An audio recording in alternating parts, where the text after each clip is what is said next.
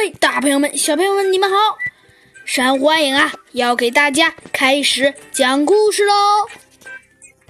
今天呢，一回到家，每个小动物啊，几乎说的话都是一样的。咱们先说说小鸡墩墩。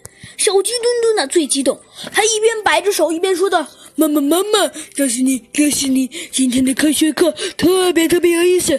我告诉你，告诉你，那个科学老师给我们做了好多好多有意思实验。”猴子警长啊也是这么说的。哎呀，妈妈，对了，哦，对了，我们科学老师说了，可以回家也可以试一试。我们赶紧试一试吧。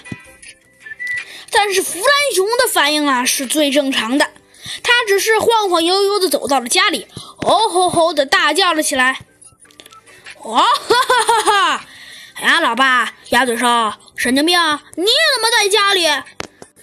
嗯，刚刚啊，正在沙发里看报纸的鸭嘴兽校长一下子就蹦了起来，他大声生气的说道：“哼，告诉你，在学校里不不不许让你叫我叫我爸！我告诉你，我我现在是鸭嘴兽，鸭嘴兽校长，校长。”哦哦哦，知道了，爸爸。你你有什么事？你那目光一看就是来请求我的吧？啊哈哈哈哈哈哈！什么呀？来请求你？切！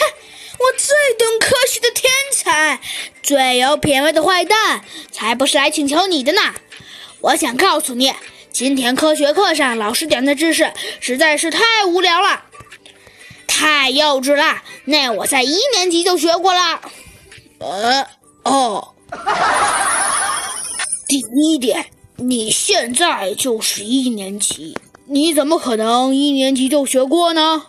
第二点，你说这个太简单。好，儿子，你说说，难道你不知道谁最了解你吗？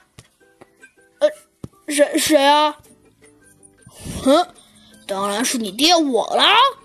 然后啊，鸭嘴兽校长拍了拍自己的胸脯，说道：“ 以我推测，你应该，你应该，你应该根本根本就没怎么认真听，对不对？